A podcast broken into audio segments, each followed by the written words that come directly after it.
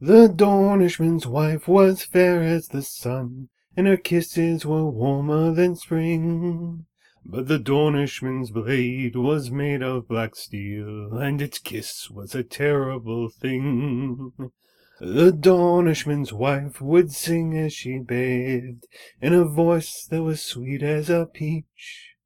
But the Dornishman's blade had a song of its own, and a bite sharp and cold as a leech. As he lay on the ground with the darkness around, and the taste of his blood on his tongue, his brothers knelt by him and prayed him a prayer. And he smiled and he laughed and he sung. Brothers, oh brothers, my days here are done. The Dornishman's taken my life. But what does it matter, for all men must die. And I've tasted the Dornishman's wife. I've tasted the Dornishman's wife.